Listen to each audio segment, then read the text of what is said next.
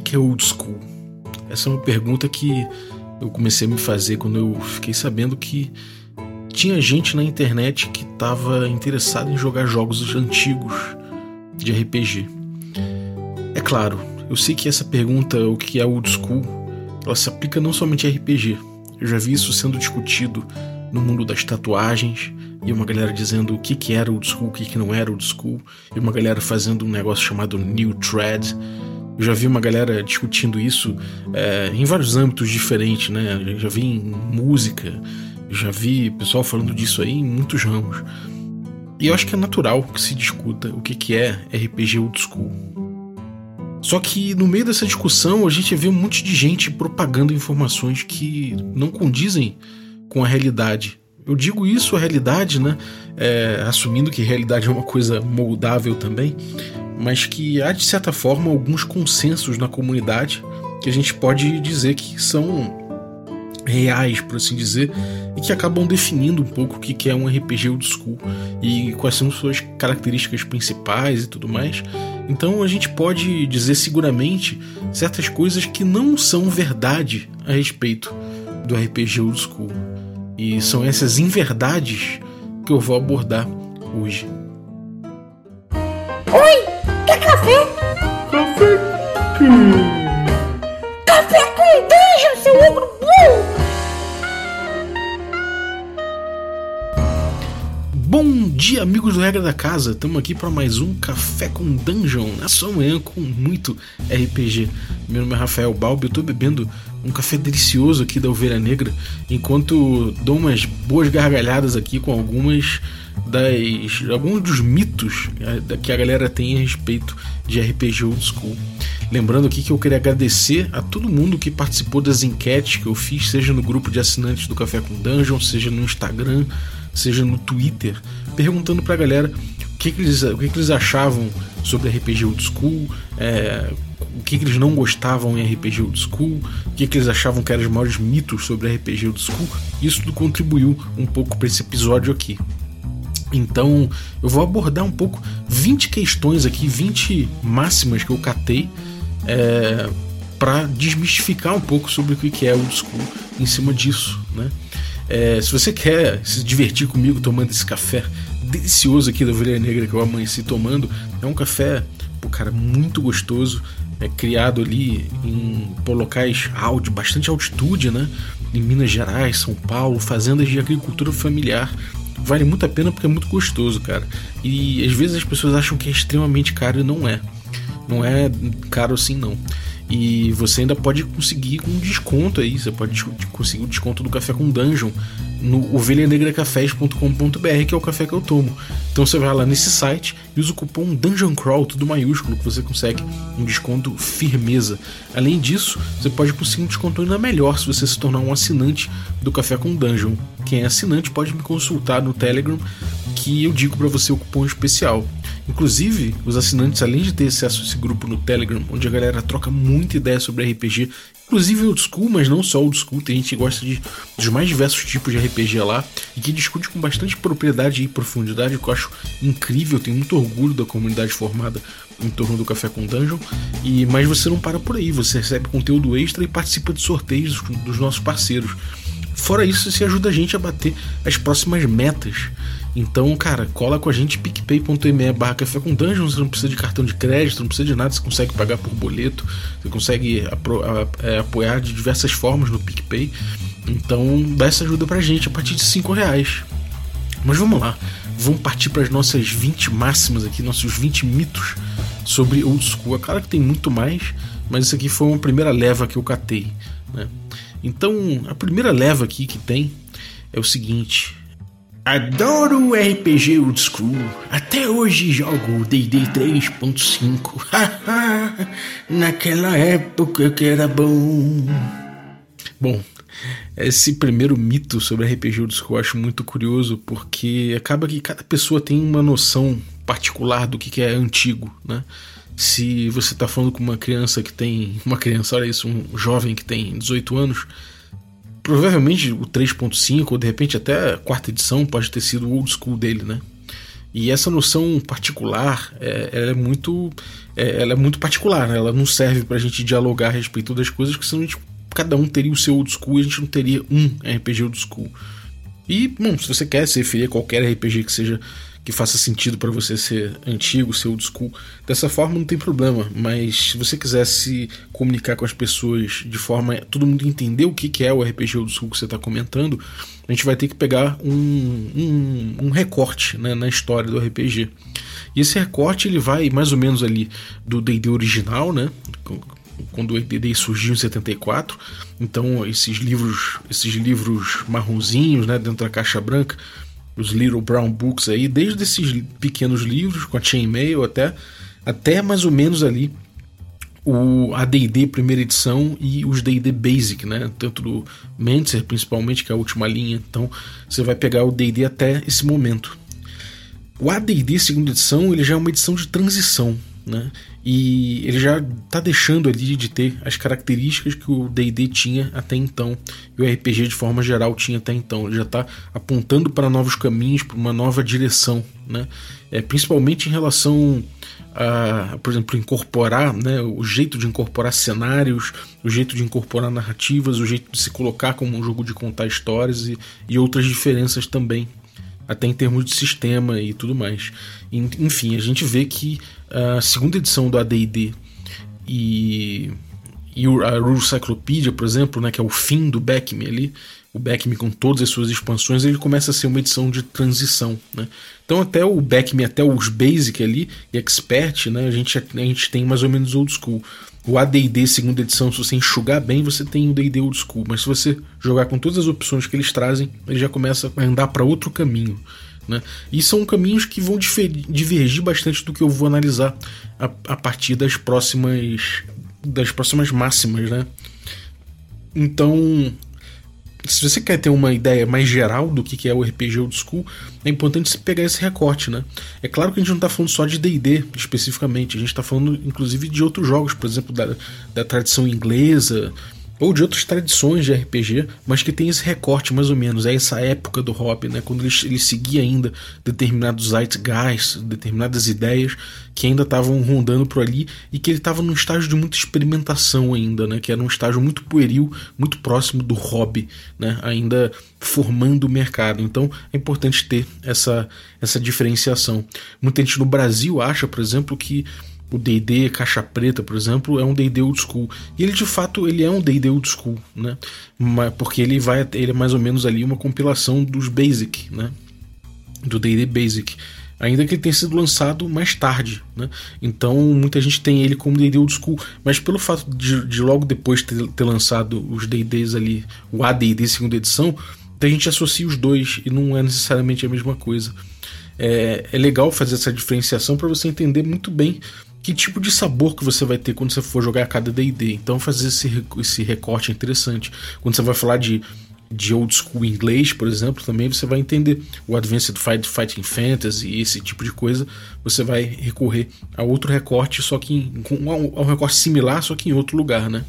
E tem outros RPGs em paralelo ao D&D nessa época também que você considera old school.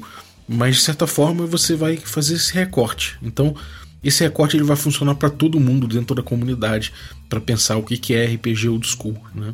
E esses RPGs guardam várias características similares que você pode começar a conhecer melhor.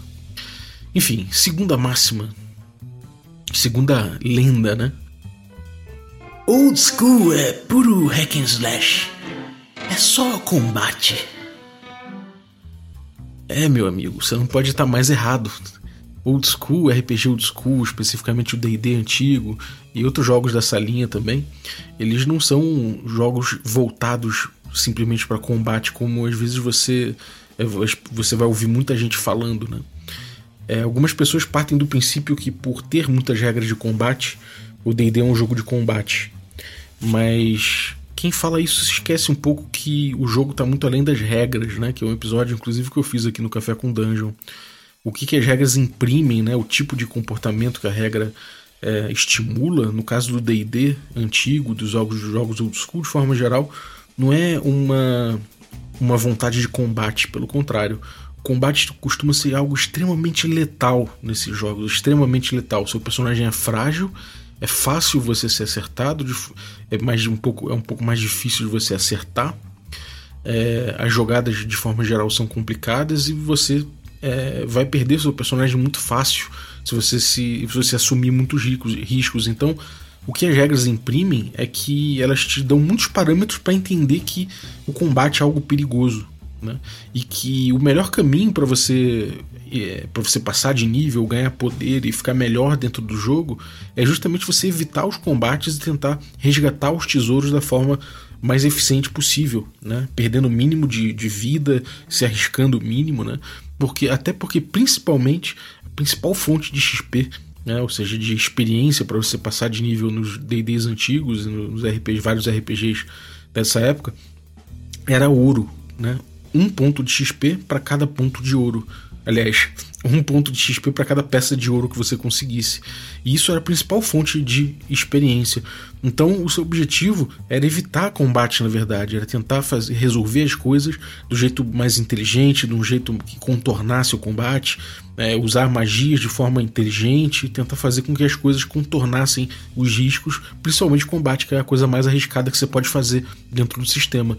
E por ser tão arriscado, ele foi mais detalhado na regra do que outras partes, né? Ele tem procedimentos bastante extensos descritos na regra, mas isso não quer dizer que ele é um jogo só de combate. Concordo que a história do D&D evoluiu muito no, no sentido de, de favorecer o combate, talvez porque ele tenha nascido com tanto espaço de regra para combate.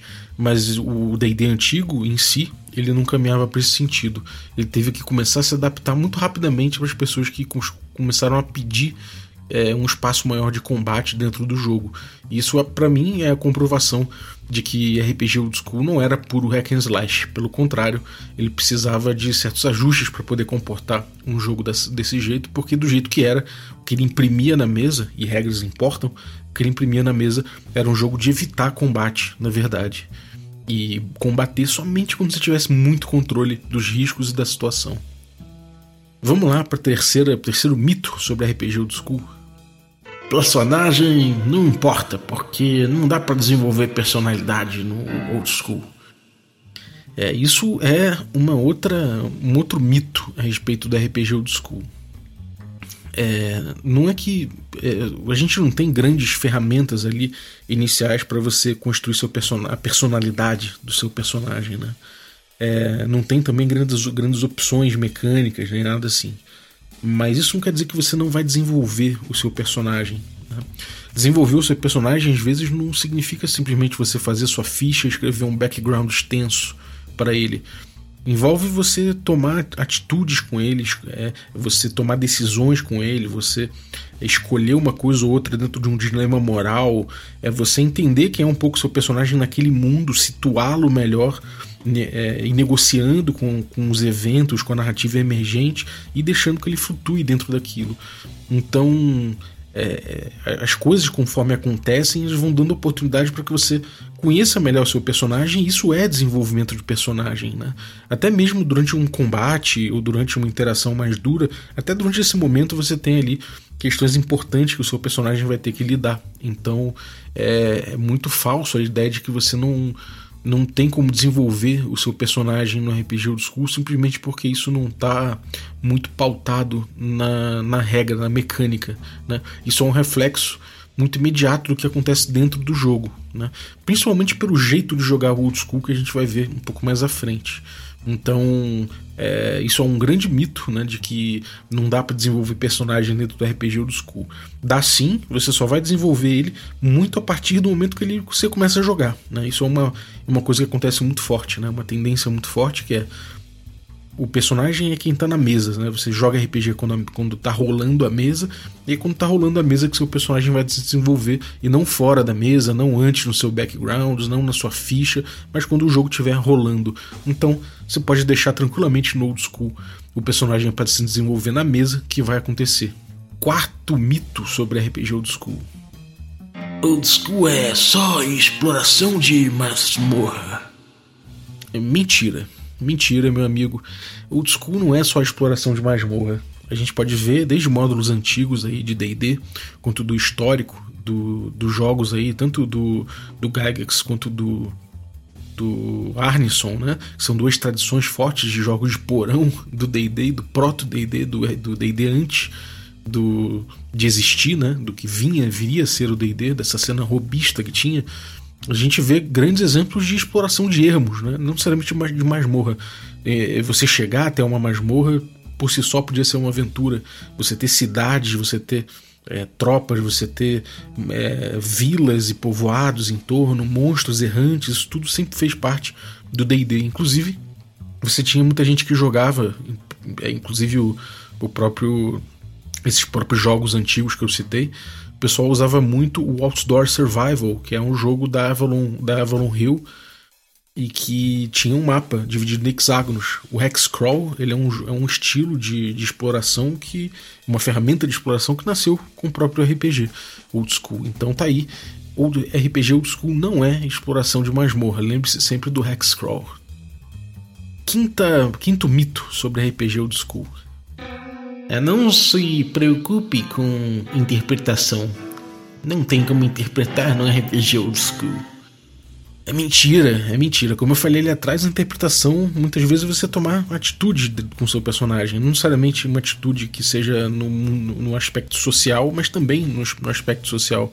Se você pega um tesouro e volta com uma gema muito, muito valiosa para a cidade, você tem que dar liquidez a essa gema, você vai ter que negociar com vendedores, você vai ter que, de repente, prestar contas ao rei, pagar um imposto, lidar com a riqueza que, que, que tem ali na sua mão né? Você é, mexer com poder conforme você vai ficando mais poderoso, vai ficando mais capaz de enfrentar os poderosos, eles mudam sua atitude a seu respeito, você vai ter que lidar com isso, você vai ter que proteger o seu dinheiro, você vai ter que fazer alianças, você vai ter que evitar problemas sociais. Então esse tipo de coisa acontece naturalmente no RPG Old School mesmo que não esteja regrado, né? não esteja é, é, não, não tenha muito espaço mecânico dentro das regras. Isso acontece naturalmente. E pra gente ir mais longe, dentro do combate mesmo, mesmo se você pegar dentro do combate, dentro de uma exploração de caverna, é, esses, esses momentos que são são tidos pelas pessoas como momentos mais clássicos do old school, mesmo nesses momentos você tem ali interpretação, o cara que é mais covarde, o cara que mete mais a cara, o cara que que se arrisca pelos amigos, o cara que é mais cauteloso, o cara que está sempre preparado, o cara que, que é inescrupuloso, sempre tem esses momentos, né? Então, quem acha que o, o, o RPG Old School não se preocupa com a interpretação, está muito errado, né? Eu acho que não é uma questão de preocupação ela acontece, né? Então ela vai acontecer e ela vai informar o jogo de um jeito ou de outro. Fora isso, a gente tem ali sempre alguns recursos interessantes, como a moral das criaturas, né? Do, dos monstros ali que podem fugir e tal. Você tem a, você tem o, a, a lealdade né, dos seus aliados e você tem também a, os cheques de reação, que são coisas muito curiosas, né? Você pode cruzar com um troll e esse troll pode estar amistoso, né? De repente o troll debaixo da ponte, quando você chega, ele está chorando e ele diz para você, por conta dessa tabela que você rolou, que você descobriu que ele está amistoso, e aí você pode decidir ali com o mestre de que, bom, ele está amistoso porque ele está precisando de um amigo, ele teve o coração partido por uma troll recentemente, então ele quer desabafar um pouco. Esse tipo de coisa pode acontecer facilmente a partir de uma tabela de, de, de reação, né? E esse tipo de coisa é interessante de trazer para o jogo e também é interpretação, né? Então, é, muito se engana quem não há, quem acha que não há mecânicas. Há mecânicas poderosas, há tabelas e, e recursos poderosos, ainda que se, sejam poucos e, e, resumidos, né? Mas eles influenciam bastante o jogo. É, sexto, sexto mito sobre RPG Old School. Não tem graça, porque não tem perícia nenhuma nesses jogos aí. Bom, em primeiro lugar, é mentira que jogos old school não têm perícias. Tem muitos jogos old school que têm perícias sim. Ainda assim, é, você não precisa utilizar as perícias e vários jogos de fato não têm perícias. Então, é, não é verdade que todos não têm perícias. Alguns têm, outros realmente têm. Mas o que eu acho interessante aqui é que é falar que não tem graça porque não tem perícias, né? Uma coisa curiosa que eu percebi quando eu comecei a usar, é, abandona os testes de perícia e também os testes de atributo no DD. eu estava jogando o DD mais puxado para o Backme e para o ADD segunda edição. acabei voltando para a origem do DD e fui abandonando os testes de, de atributo e os testes de perícia. E eu fui descobrindo um mundo novo à minha frente. Eu fui descobrindo que é, eu posso usar todo o sistema que tem né, dentro do DD com várias possibilidades de uso mecânicos que não partem necessariamente da mesma premissa, que é olhar o mundo através das habilidades dos personagens dos jogadores. Mas de olhar que às vezes, em vez de pedir um teste de destreza, eu posso jogar um teste de iniciativa entre duas partes, eu posso de repente pedir um, um teste de salvaguarda, um, fazer um, uma salvaguarda, né, um save and throw para determinada situação, em vez de jogar um, pedir um teste de atributo. Enfim, há muitos recursos que você pode utilizar dentro disso, e isso permite que você não tenha uma miopia narrativa que fica sempre vendo a cena a partir da capacidade do personagem em relação a seus atributos ou algumas perícias. Você amplia o seu espaço, né? Então, isso é uma coisa muito interessante da gente levar em conta pro RPG old school, que você, mesmo sem ter perícias e tem e, e às vezes até sem teste de atributo, você ainda tem muita possibilidade de, de trazer os conflitos e de resolver os conflitos de formas diferentes, de formas emergentes, de formas interessantes, usando as ferramentas que o sistema te dá. É, isso a gente pode ver um pouco mais para frente, porque vai ter um, um outro mito aí que toca nesse assunto. Vamos lá, mito número 7. O mestre tem que ser contra o jogador. Bom, isso é um mito também, né? É, essa ideia do mestre jogar contra o jogador é uma coisa que eventualmente acontece, não vou negar que não aconteça. É, às vezes o mestre, não é que o mestre esteja contra o jogador, mas o que acontece é que o mestre ele vai interpretar criaturas que estão contra os jogadores, né? Contra os personagens dos jogadores. Então não é o mestre contra o jogador, são os person alguns personagens do mestre contra alguns personagens do jogador e isso tem uma diferença muito grande entre uma coisa e outra. Né? No fundo, o mestre e o jogador estão ali na mesa para o mesmo motivo, né? para se divertirem, para construir uma narrativa emergente, para um propor, para um propor desafio e outro superar o desafio. Né? Então, de certa forma, não adianta você chegar. Lembra quando você era moleque? Não sei se você fazia isso, mas eu fazia. Pegava uma folha imensa, a quatro, e desenhava um labirinto nessa folha antes de descobrir o RPG. Eu gostava de dar um labirinto desse para meus amigos e falar: então, resolve esse labirinto aí, mas usa canetinha, só pode fazer uma vez. E essa era brincadeira. Mas eu fazia o labirinto e vou fazer com o objetivo de que eles não conseguissem é, ter é, passar pelo labirinto fácil. Mas eu queria que eles chegassem até o final, né? Eu queria que eles passassem pelas, é, pelos, é, pelas fintas que eu fazia ali no caminho, queria que eles flanassem por ali junto, né? E às vezes a gente até deixava uma coisa ou outra no meio do caminho, um baú de tesouro, umas coisas assim que era bem, bem lúdico, assim, né? Não, não era muito RPG, mas era uma, uma atividade bem lúdica e gostosa de fazer. E no fundo, o que eu acho que acontece é que a gente fica muito nessa ideia de que a gente vai propor desafios para os jogadores superarem. E a gente vai, debater, vai, vai bater bola né, na criação, na construção de uma narrativa emergente. Nesse ponto a gente não, é, não, é, não tá um contra o outro. Mas obviamente o mestre vai durante o desafio, é, o jogo tem uma, uma ênfase muito grande no desafio. Nesse ponto, em muitos momentos, é importante que o mestre atue com as criaturas e os inimigos né, dos jogadores, dos personagens dos jogadores, com o máximo de eficiência possível, né, pra, até para manter o desafio, porque o desafio é um dos elementos principais para que o jogo seja bem sucedido. Né? Então, não é que ele tem que ser contra o jogador, mas em certos momentos é importante que ele atue com personagens que estão dando o melhor de si Oitavo mito.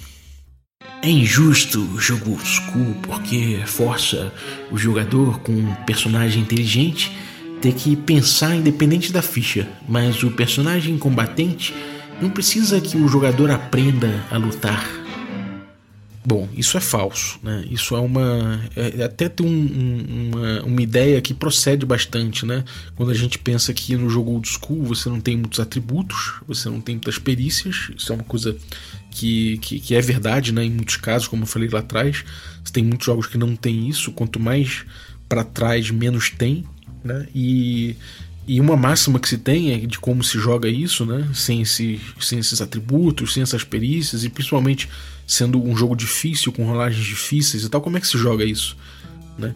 As pessoas falam que você joga é, através do player skill em vez do character skill, né? Ou seja, você joga com a habilidade do jogador e não com a habilidade do personagem. E aí, muita gente fala: bom, beleza, o negócio é, se o meu personagem ele tem inteligência 18, por exemplo, né, e a gente está jogando um jogo que a inteligência que se usa é a do jogador e não do personagem, é, eu vou ter que. Eu, eu, meu personagem vai ser inteligente, mas eu, eu, vou ter que tipo jogar independente da minha inteligência, porque afinal de contas está me testando e não testando o meu personagem. Se o personagem tiver inteligência baixa, né, ainda assim vai, a gente vai ignorar isso, porque eu vou jogar com a minha inteligência e não a inteligência do meu personagem. Né? É, ao passo que um guerreiro, por exemplo, né, ele, é, se, se, eu for jogar com a minha habilidade de lutar espadas, aquele guerreiro vai se dar muito mal. Mas ainda assim ele joga lá com um sistema que emula a perícia dele como espada né, e com a habilidade dele de lutar. Então é injusto que um personagem muito inteligente não tenha sistemas que façam a inteligência dele funcionar em jogo é, da mesma forma que uma luta funciona para um guerreiro de nível alto. Né? E eu entendo essa lógica, né? só que a gente tem que desconstruir ela um pouco a partir do que é de fato o RPG old school. Né? É, quando a gente fala que o jogo você vai jogar com um personagem inteligente e esse personagem inteligente a gente está testando a sua inteligência e não a do personagem, é porque os atributos no RPG old school influem muito pouco. Né? Eu estou falando mecanicamente. Né? Eles são descritivos, claro, eles têm uma função descritiva. Você está falando de um personagem com inteligência 18, você está falando de um personagem que é muito culto, que ele tem muito acesso à leitura, teve muito acesso a estudo. E é isso que ele quer dizer, inteligência. Né? Então ele, o seu personagem ele é estudado. E é isso. Né? O mestre pode lembrar pro teu personagem de um detalhe sobre o mundo que o seu personagem saberia. O mestre pode de repente permitir que você consiga ler uma língua porque ela é próxima de uma outra língua que você conhece e tudo mais e dá para você o escrito do que tem ali traduzido né? mas a ideia é que desafios de inteligência você independente da sua inteligência você vai poder resolver como jogador e no caso do combate né a gente tem a ideia no RPG old school principalmente se a gente utilizar o um estilo específico do, do, de jogo old school que é o do Quick Primer for Old School Gaming do Matt Finch, né, que a gente traduziu aqui no Café com Dungeon, o combate também segue a ideia do combat full. Né? E a ideia do combat full é o que? É a ideia de que a gente vai aproveitar a sua descrição de como você faria com a espada, como você faria com o guerreiro para superar uma luta. Então a gente não quer saber só se você ataca e rolar um dado, a gente quer saber como você vai atacar para a gente poder ver o que, que o dado vai dizer sobre esse seu ataque. Se você mirou no olho de uma criatura, se você tentou mirar na coxa dela para ela ficar manca, enfim. Isso tudo, a gente não está querendo que você tenha perícias de guerreiro para poder lutar bem. A gente não está pedindo, pedindo também que você seja ultra inteligente para interpretar um personagem de, de, de, inteligência 18, nem que você seja burro para interpretar um personagem de inteligência 5. O que a gente está dizendo que a gente, é que a gente vai brincar nesse faz de conta através desses parâmetros que esses atributos representam. E eles representam bem pouco. Então, na verdade, no RPG Old School, a gente parte de que a gente está numa brincadeira de faz de conta em que você está jogando com personagens que são quase proxies seus, né? Então a gente está testando sim a sua habilidade como jogador e não a do seu personagem, né? O seu personagem é só uma representação sua que vai ajudar a gente nesse diálogo, nesse faz de conta. E no fim, se você está jogando com um personagem que vai tentar fazer uma cirurgia de repente para fechar o, o ferimento de um, de um outro personagem, eu vou perguntar para você como você vai fazer isso. Se você me disser que você vai. que você tem na sua mochila uma agulha e que você tem é, fios, né? Que, que, fios finos, que são os fios da tua. que prendem a sua, a sua aljava e não sei o que. Se você me der parâmetros inteligentes de que façam sentido ali, eu vou falar, bom, beleza, você consegue fazer o que você está querendo. Né? É claro, eu posso dar ali um cerne para isso, eu posso botar uma ideia por trás disso que é entender o que, que pode trazer de risco. Né? Então, se você arriscar alguma coisa, bom, pode ter risco de infecção. Beleza, você falou isso, mas você está no meio dos ermos, no meio da lama, num lugar sujo. Então eu posso falar, beleza, você consegue suturar o ferimento do camarada, mas vai ter uma chance de infeccionar. Então vamos jogar essa chance de infeccionar, que a gente pode estipular aqui qual vai ser. Então, esse tipo de coisa é um faz de conta, uma brincadeira, uma coisa de faz de conta de a gente fingir que você sabe, né? E se você trouxer motivos ficcionais que pareçam resolver a situação, a gente resolve dessa forma. E o nosso parâmetro muitas vezes a gente tem que escolher. No caso do estilo que a gente joga aqui no Regra da Casa, a galera do Regra da Casa todo e do Caves and Hexes, né, que é o nosso retroclone de D&D antigo, a gente utiliza sempre o parâmetro do risco. Então, se você está dando uma solução na ficção que afasta completamente os riscos, a gente não pede rolagens. Né? Então você consegue o que você quer. Por outro lado, se a gente, como mestre, percebe na, na nossa atuação como árbitro dessa, desse faz de conta que você, dentro da, da, da ficção, assumiu algum risco, a gente pode rolar o dado de alguma forma, usando alguma ferramenta do sistema, para descobrir qual risco, se esse risco aconteceu ou não. Né? E aí, nesse caso, a gente vai levar em conta muitas coisas, por exemplo, a inteligência do seu personagem, a gente pode levar em conta, por, exemplo, se ele sabe alguma coisa sobre medicina porque leu num livro, ou de repente eh, a gente pode levar em conta argumentos que a sua ficha traz, parâmetros que a sua ficha traz para resolver esse, esse, tipo de coisa, mas a gente não abre mão nunca do como a coisa está sendo feita, porque é na ficção que as coisas se resolvem. Então é, não existe muito assim injustiça. Mesmo você sendo um cara com que vai lutar espadas, é, vai ser importante você dizer como você está tentando acertar, porque no, é isso que a gente trabalha dentro do Combat Fu, né? O Combat Fu diz que a gente vai ver como você vai. o que você vai declarar que você está tentando acertar e a gente vai tentar traduzir isso nos riscos e nas jogadas de dado. Então, da mesma forma que um, um personagem combatente precisa que você fa faça de conta que saiba como lutar, a gente também quer que um personagem, um jogador inteligente, faça de conta que sabe se aquele personagem ultra inteligência com inteligência 18. Então é basicamente isso. Agora vamos pro próximo mito. É basicamente um MMO de papel e caneta, um jogo tático. Mentira, né? O RPG o School ele não é um jogo tático, ele não precisava inclusive nem ser jogado com, com miniaturas, né? Com grid. Isso é uma coisa que é, era uma possibilidade desde sempre inclusive comercialmente era interessante, mas não, não era verdade, né? Grande parte das pessoas jogava sem miniaturas e, e ele podia ter um viés é, tático forte, mas ele veio se desprendendo cada vez mais do, do, dos jogos de combate, né? Dos wargames. E ele veio largando aquilo para um viés mais narrativo, né? ideias mais narrativas, um jeito de jogar mais narrativo e mais focado numa pessoa só, num personagem só por vez. Então isso trazia um estilo diferente. Ele não era, não é um MMO, ele não é um jogo de, de tática, muito pelo contrário, é um jogo de conversa, né? Da gente tentar conversar e tentar entender como as coisas são feitas dentro daquela ficção, como eu falei ali atrás. Então é, ele, ele, ele, na verdade, ele é muito pouco MMO, né? Você for é, tomar um RPG old school com MMO, você vai ficar extremamente frustrado, inclusive porque ele traz poucos botões, por assim dizer, para você apertar. Ele tem poucos poderes, tem poucas opções de ficha, né? Você tem que dialogar mesmo para dizer o que você vai fazer. Então, não é um MMO de papel e caneta, não. Ele está muito longe de uma quarta edição de DD, de uma 3.5, ele está muito longe disso. Décimo mito. O RPG Old School Trata-se de mera nostalgia.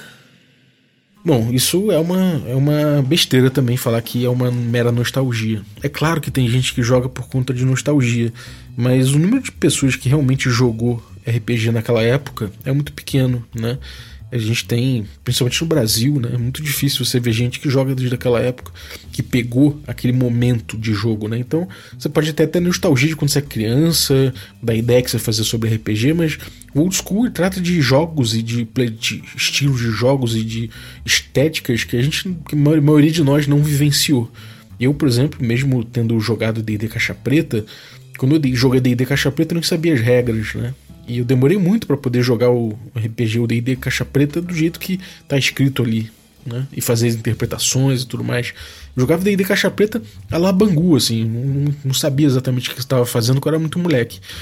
E como eu falei, a caixa preta do D&D já é posterior, né? Ela não é daquela época lá, do, do, do próprio início dos anos 80. Isso aí é uma outra época de jogo, uma outra coisa. Então eu acho, eu acho muito tolo dizer que é um jogo é um estilo baseado em nostalgia. Não acho que seja nostalgia, porque no mínimo é aquela nostalgia no mínimo, né, do que, do que as pessoas não viveram, porque a maioria não viveu de fato aquilo. Mas, assim, existe algum componente de nostalgia, mas não é o que baseia o jogo, não, não é o que sustenta o estilo, tá longe de ser isso. É, mito 11 não tem muito espaço para interação social nem exploração. Olha, esse mito eu até abordei um pouco lá em cima, né? E em primeiro lugar, interação social tem, porque o próprio jogo suscita isso, né? É, você pegar seu tesouro, você trazer seu tesouro de volta para a civilização, você trocar seu dinheiro, você proteger seu dinheiro, você lidar com o poder que você está tomando, você lidar com jornadas, precisar de ajuda, ter que lidar com o próprio poder, isso tudo traz naturalmente interações sociais para o jogo, ainda que não estejam necessariamente muito pautadas mecanicamente. E exploração também, mesma coisa, né? Se a gente falou em Hexcrawl, se a gente falou em, em, em Dungeon, a gente está falando em exploração. Muita gente acha que exploração é uma coisa específica, mas explorar uma dungeon é uma exploração. Explorar os ermos também, por mais que as pessoas costumem é, pular as etapas de viagem, as viagens podem ser grandes momentos de exploração dentro do jogo. Então é muito tolo também dizer que RPG old school não tem, né? Não tem interação social nem exploração. Pelo contrário, tem bastante disso. Mito 12. A falta de opções mecânicas durante a criação de personagem é um limitador para a diversidade de personagens dos jogadores no old school. Bom, de fato, a gente tem poucas opções mecânicas durante a criação de personagem dentro dos RPGs old school. Não costuma ter nenhum jogo que tenha extensas e extensas opções de personagem logo de cara. Isso é uma coisa que veio se desenvolvendo ao longo dos anos 80, ao longo dos anos 90, e hoje em dia a gente chega em RPGs que tem muita customização mecânica, mas não é o caso dos, dos old school. Os personagens todos se parecem muito entre si mecanicamente, né? É, variam de nível, varia com quantidade de hit points, equipamento, mas na ficha muitos deles se parecem, são idênticos. Isso não quer dizer que você não tem como é, dar diversidade aos personagens, né? Se você situar ele, você botar ele, um, você falar que seu personagem é um pirata, por exemplo, você pode dizer que ele tem equipamentos de pirata, que ele faz, age como um pirata, que a história dele tem a ver com isso. Você pode brincar dentro da ficção, como eu falei tem muitos parâmetros que você traz para ficção dentro do old school e que influenciam muito, né? Apesar de não ter nenhuma expressão mecânica, é, eles trazem é, elementos para o diálogo ficcional, para negociação ficcional com o mestre e tudo mais. Então, se você fala que o seu personagem é um pirata e desde o início você está sustentando isso na história do seu personagem, quando chegar num navio, você vai dizer: Lembra que eu sou um pirata? Então, eu sei como pegar uma corda de navio e amarrar bem. Então esse tipo de coisa acontece dentro do RPG Old School, né? Então a, a, história que você vai criando durante o jogo, né? Até mesmo que seja uma história pretérita, o próprio jogo, isso que você vai desenvolvendo vai influenciar o próprio jogo. É, aspectos estéticos, outras coisas também, você vai desenvolvendo. Então não quer dizer que aquilo é um limitador. Na verdade, aquilo ali ele, ele limita muito pouco. Né? Você, na verdade, tem um papel mais em branco, você tem mais espaço para desenhar o seu personagem ali, apesar de não ter customizações mecânicas, né? Então é isso, o jogo tá para muito além das, das, das, suas mecânicas, né? E obviamente, se você quer que uma coisa. garantir que uma coisa apareça no jogo, é importante que você tenha uma mecânica, mas muitas vezes o jogador vai trazer influências, vai trazer ideias de fora que vai acoplar facilmente sem ter que mexer e torcer o, o, o sistema para que comporte aquilo. É só ele falar, mestre, é, cheguei à conclusão agora que meu personagem atuava como um gladiador, então ele tem, ele sabe mais ou menos como funciona isso aqui e, e vai tentar conversar com os outros, com os outros personagens a respeito disso para convencer eles a ficarem juntos e tal. Enfim, você pode brincar a respeito disso, você pode permitir que isso aconteça e isso vai criando quem é esse personagem, vai desenhando quem é esse personagem sem que você tenha que agora parar e olhar a sua ficha de mil maneiras diferentes para poder ter expressão mecânica do que é ser um gladiador. É, enfim, depois agora a gente tem aí uh, o mito número 13. RPG Old School é que nem jogar Atari. Quando, na verdade, você podia estar jogando um PlayStation 5. Bom, isso é uma visão também muito limitada a uma ideia de que o, o RPG ele é uma evolução, né, uma evolução linear, né, que você tem ali uma evolução única, um jeito só, e que o RPG old school ele é rudimentar, enquanto o RPG mais moderno é uma tecnologia melhor. Isso é uma visão limitada, por quê? Quando a gente tem um RPG old school, a gente tem muitas ideias ali, um caldeirão em, em ebulição, né, efervescente. Tem muitas ideias de jogo ali. A gente tem aquele sistema aparecendo, tem muita gente jogando de formas distintas, e algumas dessas formas acabaram vingando dentro do cenário do RPG, o DD. Então ele acabou refletindo um jeito de jogar DD. E ele acabou vindo até os dias de hoje, através das suas edições, contemplando um jeito de jogar DD. Mas nesse caldo primordial do D&D tinha muitas outras formas de se jogar. E muito, muita gente que resgata o RPG old school resgata não para jogar a forma mais rudimentar do jeito do, do, jogo que se, que se joga hoje em dia, que tá ali também, mas para resgatar essa diversidade de formas de jogar e de influências que tinha ali que ficaram esquecidas, como por exemplo a própria literatura do Appendix N, que é um clássico do AD&D primeira edição, e que o, a Goodman Games resgatou com tanta propriedade e fez um jogo incrível em cima que é o DCC RPG. Então, na verdade, é, não existe essa ideia de, de uma evolução né, linear tecnológica do D&D antigo para o D&D moderno, é, ainda que você possa traçar isso dentro de uma especificidade, de uma ideia específica de como se jogar. Né? Mito número 14. O jogador experiente tem mais vantagem nesse jogo school porque ele já sabe as formas de evitar os riscos. Olha, na verdade isso, isso é verdade em parte, mas é no fundo falso. Por quê? De fato, o jogador experiente no, no RPG Old School, ele já entendeu que esse jogo tem mecânicas que funcionam de determinada forma, que combate numa coisa que é fácil no jogo, e já está entendendo a sintaxe dessa conversa ficcional que você tem dentro do RPG Old School, que é muito característica, né? Como eu falei, evitar riscos, etc. Então, um personagem, um jogador mais experiente, ele acaba é, tendo mais facilidade em fazer esse diálogo. Mas no fundo, esse diálogo ele não precisa de tanta experiência. É uma coisa que você pega fácil olhando é, as interações do jogo. Né? Basta você mergulhar bastante no seu personagem, entender o que ele faria e poder dialogar, dar asas à sua criatividade, conversar com com o mestre entender o que está pautando as decisões dele.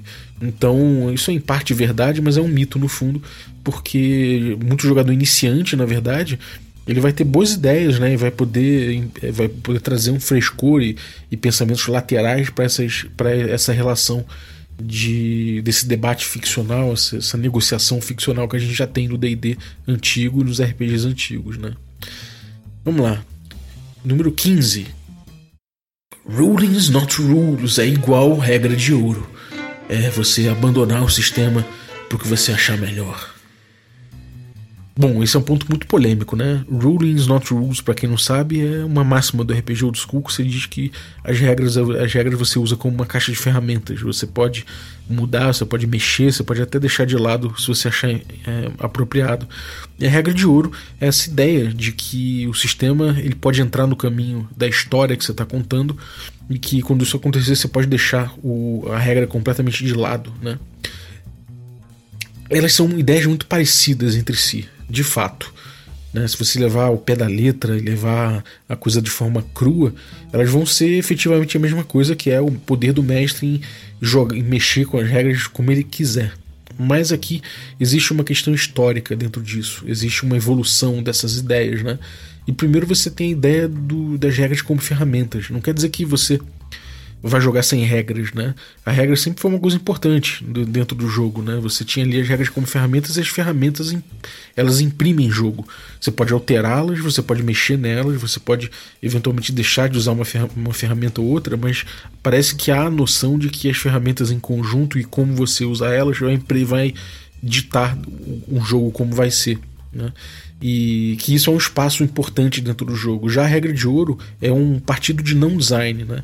É, parece que utilizando essa regra, as regras como ferramentas, né, que é uma tendência inicial do RPG como um todo, principalmente no old school, isso veio para um caminho de que cada um, cada mestre, cada mesa pegou as regras e começou a adaptar para sua própria mesa, criando um espaço de regras cada vez maior em cima do chassi que você tinha de old school.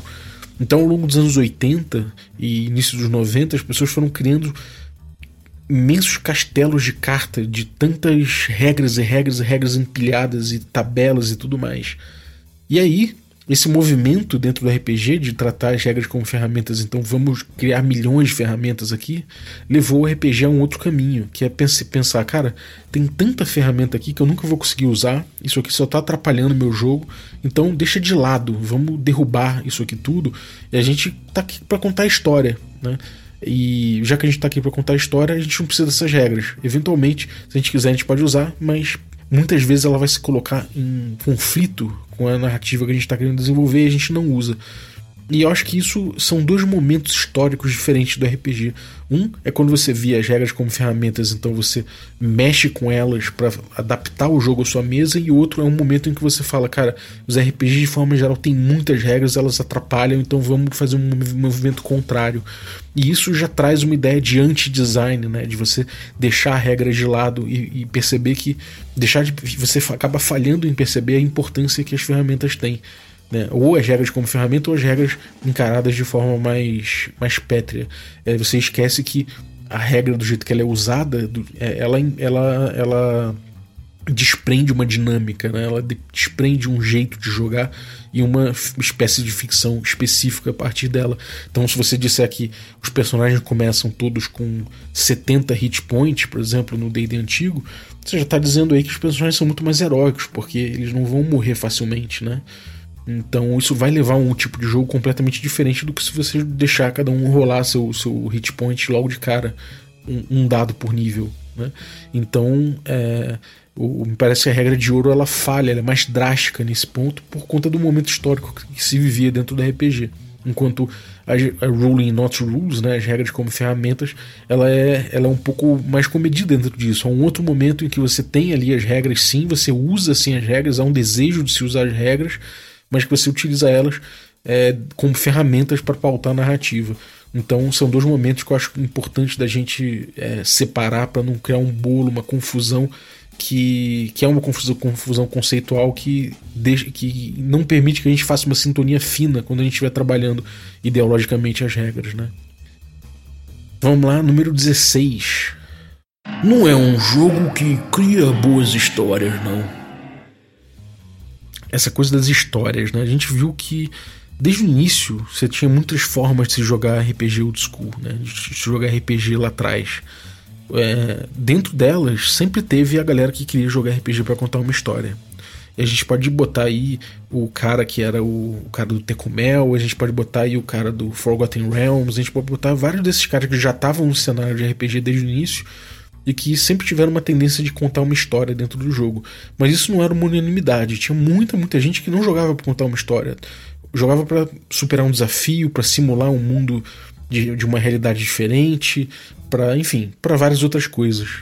E de fato, a corrente que venceu, né, que prevaleceu dentro da linha editorial do D&D foi a corrente de se contar uma história, tanto que a gente chegou nessa evolução do AD&D segunda edição e do Back Me do, do, do Companion para frente, que vai desenvolvendo, né?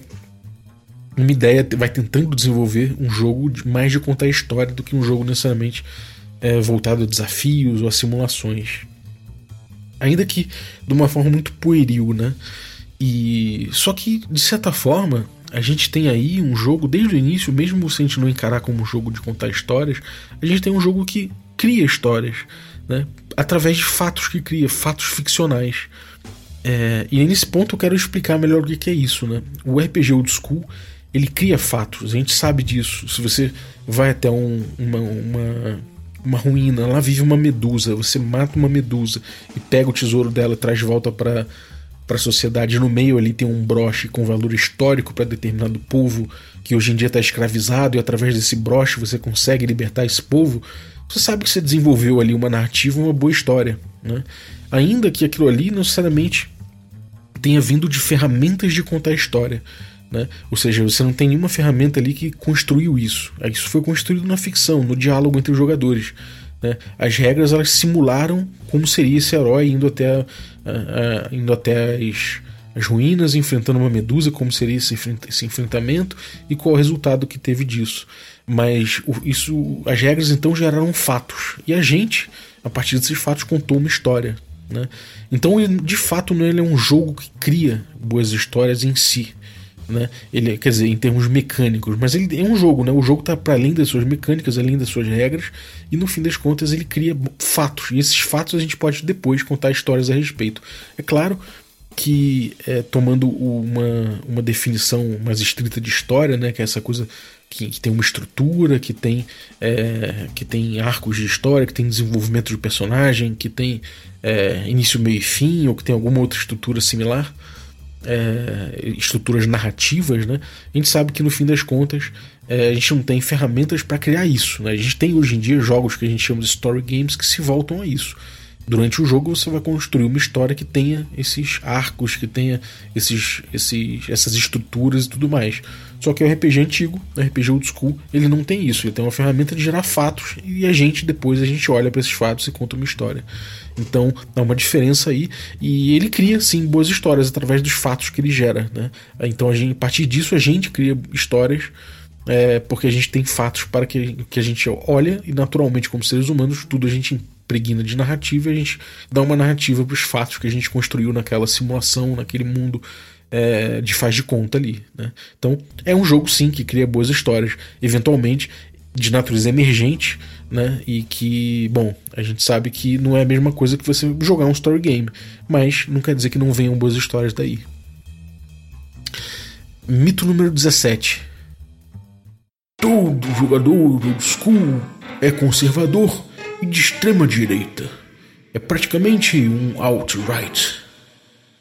Bom, todo, todo lugar acaba tendo gente que é conservadora e de extrema direita, ou que tenha comportamentos nocivos, ou que tenha tendências ditatoriais e fascistas. Isso acontece em absolutamente todos os âmbitos, né? Até na galera que se diz para frentex, galera que se diz é, progressista, galera que se diz de esquerda, nesse, muito, até dentro dessa galera a gente pode ver comportamentos que no fundo mesmo são bem fascistas, né? Ou que são é, de natureza autoritária, isso acontece. Então a gente tem conservador, a gente tem gente da direita, gente da alt-right pintando em todos os ramos, inclusive no RPG Old School.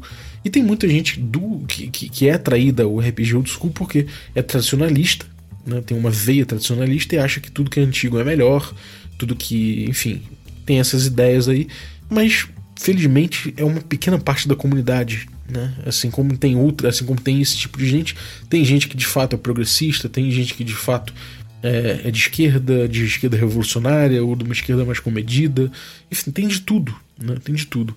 É... E não necessariamente tem gente que, que, que apoia, né? É, né?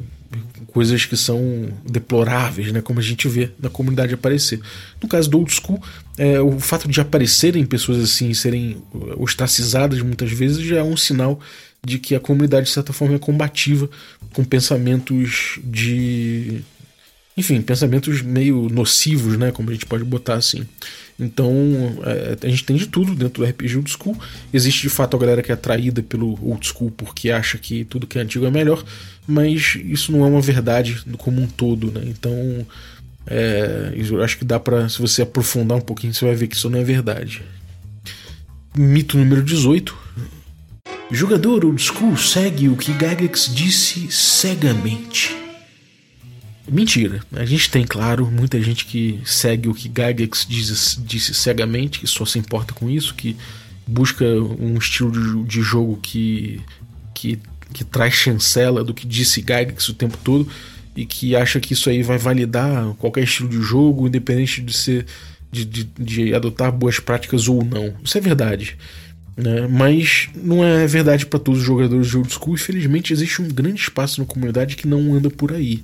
Inclusive, é eu mesmo, a galera do, do, do Caves and Hexes, a galera do, do Regra da Casa, todo mundo a gente é extremamente crítico a várias ideias do Gygax, ainda que outras sejam muito legais, mas a gente, a gente tem uma postura crítica em relação a isso.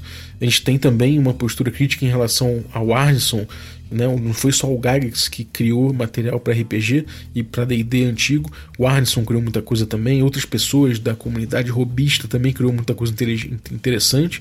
E a gente não usa, a gente não, quem tem uma relação sadia com isso não busca isso como chancela, né? Nem como uma opinião que vai seguir cegamente, mas como crítica, como ideias que a gente que são passíveis de crítica para a gente trabalhar, burilar e melhorar. Então a gente vê aí muita teoria interessante, o próprio Quick Primer que eu já citei aí, Quick Primer for Old School Gaming, é um texto do Matt Finch, que é um cara que escreveu um, um, jeito que é o jeito que ele via, que ele via de como era a melhor forma de se aproveitar os jogos old school, né? tentando ensinar para novos jogadores. A gente vê o princípio apócrifo, a gente vê diversos takes a respeito de como o, o, o GLOG, por exemplo, né? a gente vê diversos takes de como se aproveitar melhor os jogos old school e as ideias que os jogos old school trazem. Então, felizmente, o Gygax e, o, e nem o Arneson, se você quiser botar, são é, são pontos que a gente vai seguir cegamente. São autoridades, claro, a gente olha o que, com atenção tudo que eles falaram, mas certamente a gente exerce muita crítica em cima disso, e dessa crítica, na minha opinião, vem o melhor material de old school que vem por aí. É, principalmente da Renascença, né? Agora, ponto 19. Jogos old school são retrógrados. Olha, isso é, uma, é, uma, é um mito que eu vejo às vezes, e que não é verdade também. Né? Os jogos old school muitas vezes eles eles são uma visão moderna muitas vezes, né? Eu tive estudando aí, eu estou falando aqui dentro desse recorte, né, dos jogos old school, dentro desse recorte do, dos jogos antigos, né, até mais ou menos 80 e pouco. E tem muitas ideias modernas ali dentro. O Zeitgeist dos anos 70, né, de quando o RPG foi criado, ele é um Zeitgeist bem moderno, de participação criativa em todas as artes, em todas as áreas né, do, do, da arte humana. Então, no, no, no teatro, a gente tem o pós-dramático surgindo. Eu fiz até um episódio com a minha irmã, que é, é dançarina e, e, atriz, e, e falou, e, e, diretora de teatro, né? Ela falou a respeito do pós-dramático. A gente sabe que tem no jazz, tem um movimento aí de, de Miles Davis e gente que, que traz, né? Uma, uma, uma colaboração e uma e uma emergência musical também, uma colaboração artística, emergência musical e jams e várias ideias diferentes. Do teatro a gente tem um teatro de improviso, né? Tem o teatro deprimido, tem muitos experimentos interessantes que apontam para esse caminho. Então, os RPGs old school eles têm partes que são sim retrógradas e antiquadas, mas tem muita coisa interessante e moderna, até para os dias de hoje, da gente, da gente buscar nos jogos old school. Você tem que olhar com atenção, tem que buscar fazer essa arqueologia, mas é uma arqueologia muito interessante e que certamente vai trazer muitas ideias novas e frescas para o seu jeito de jogar RPG. E, bom, por último, vou botar uma, uma outra que eu vi aqui, que é o seguinte. Essa coisa da gente dizer que no RPG Old School a gente vai convencer o mestre do, de uma ideia boa e o mestre vai acabar fazendo uma grande marmelada para dizer que a ideia é boa e que deu certo. Bom, isso aí já é uma ideia que deriva daquela ideia lá atrás que eu falei de que o jogo é uma conversa, né? E que se um jogador vier com uma boa ideia, o mestre aceita essa boa ideia. É, como eu falei, existe normalmente um balizador, né? O mestre ele normalmente vai criar um, um balizador das suas decisões. Isso vai variar às vezes com, de acordo com o jogo, né? Se você pegar o Caves and Hexes, a gente tem uma, e o Oil Fantasy, a gente tem uma proposta clara de que o que baliza essas decisões é o risco, né? Ou seja, o que não é, não é o chute, né? é o risco. O mestre avaliar junto com o jogador o que, que tem de risco na, na cena, né? No, no, na decisão do jogador, isso que vai pautar. Então não é marmelada, é baseado em risco mas o jogador, o, dependendo do jogo e do, do, estilo do mestre, ele pode decidir que são outros parâmetros que ele tem. É importante que ele deixe claro esses parâmetros para que não haja marmelada. Então não é mais fácil acontecer marmelada por conta disso. Né? Claro que é, ele, ele, pode usar tanto disso aí para fazer marmelada quanto um mestre que joga atrás do escudo ou qualquer outro mestre que molde a ficção para que fique mais fácil para o jogador ou mais difícil quando ele quiser. No caso, é importante que você tenha, seja transparente a respeito das suas decisões e que você dialogue muito a respeito das suas, dos seus parâmetros. No caso do Caves and Hexes, a gente deixa muito claro que o parâmetro é o risco. E quando o diálogo se pauta a partir do risco, né? O, quando a arbitragem do mestre se pauta a partir do risco que há ali, é, esse diálogo acontece de uma forma mais, mais clara. Né? Você vai dizer: olha, o risco que você está assumindo que eu vejo nessa narrativa é esse aqui.